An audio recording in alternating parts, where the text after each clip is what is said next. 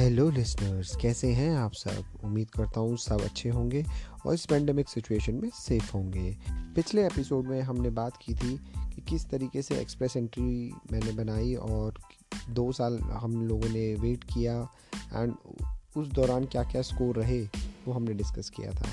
And मैंने आपको ये भी बताया था कि एक्सप्रेस एंट्री के लिए का वेट करते हुए दो साल निकल गए और हमने एक्सप्रेस एंट्री को छोड़ के एक नया तरीका सोचा।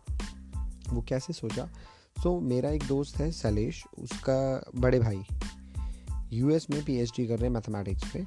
सो so, वो इंडिया आए थे टू uh, 2019 में uh, अगस्त से पहले। तो उन्होंने सजेस्ट किया कि मुझे स्टडी वीज़ा के लिए अप्लाई करना चाहिए एंड उनका एक दोस्त है जो कि कनाडा में सेटल्ड है। सो so, हमने उनसे बात करी और उन्होंने हमें समझाया कि हम स्टडी वीज़ा पे हम दोनों में से कोई, मैं या मेरी वाइफ हम दोनों में से कोई एक जो है स्टडी परमिट पे कनाडा जाए एंड बाद में as a dependent another partner should go तो हमने इसके ऊपर थोड़ा फिर रिसर्च किया।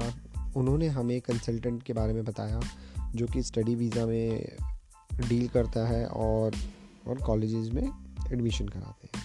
पंजाब के कंसल्टेंट से उन्होंने हम, हमारा इंट्रोडक्शन कराया। एंड हमने प्रोसेस स्टार्ट किया। अब तक हम सोच चुके थे कि अगर 2019 ख़त्म होते होते हमारा ड्रॉ में नंबर नहीं आता है तो we will finish this journey but thanks to Anudeep भैया तो अनुदीप भैया ने जिस तरीके से हमें सजेस्ट किया गाइड किया और अपने फ्रेंड से मिल, बात करवाई इंट्रोडक्शन कराया एंड उसके बाद हमने क्या प्रोसेस शुरू किया, वो हम अब आगे की एपिसोड्स में जानेंगे।